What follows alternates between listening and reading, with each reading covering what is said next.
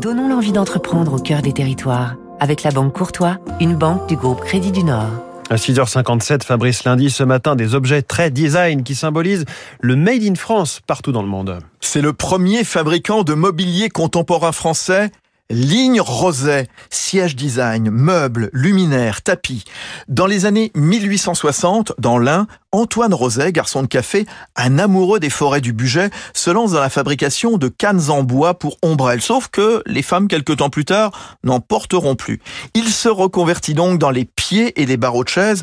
Viendront ensuite les chaises complètes, puis des sièges tapissés. Après la guerre, Ligne Roset remportera pendant des décennies de nombreux marchés publics pour meubler collèges, universités, maisons de retraite, l'Élysée. Les combinaisons de coloris et de tissus sont quasi infinies. Tout est fabriqué soit dans l'Ain, soit dans l'Isère, tapisserie, coupe, menuiserie. Mais l'entreprise de Brior manque de bras. Il a fallu ouvrir cette année un centre de formation d'où sortiront cet automne cinq tapissiers pour faire face à un afflux de commandes. Antoine Roset, arrière, arrière petit-fils.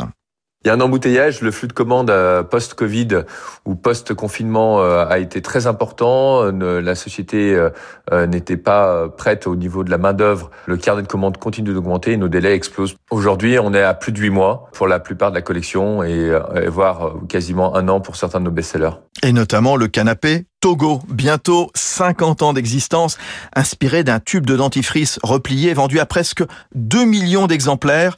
Ligne Rosaire réalise 7 ventes sur 10 à l'étranger, dont 15% en Chine. C'était Territoire d'excellence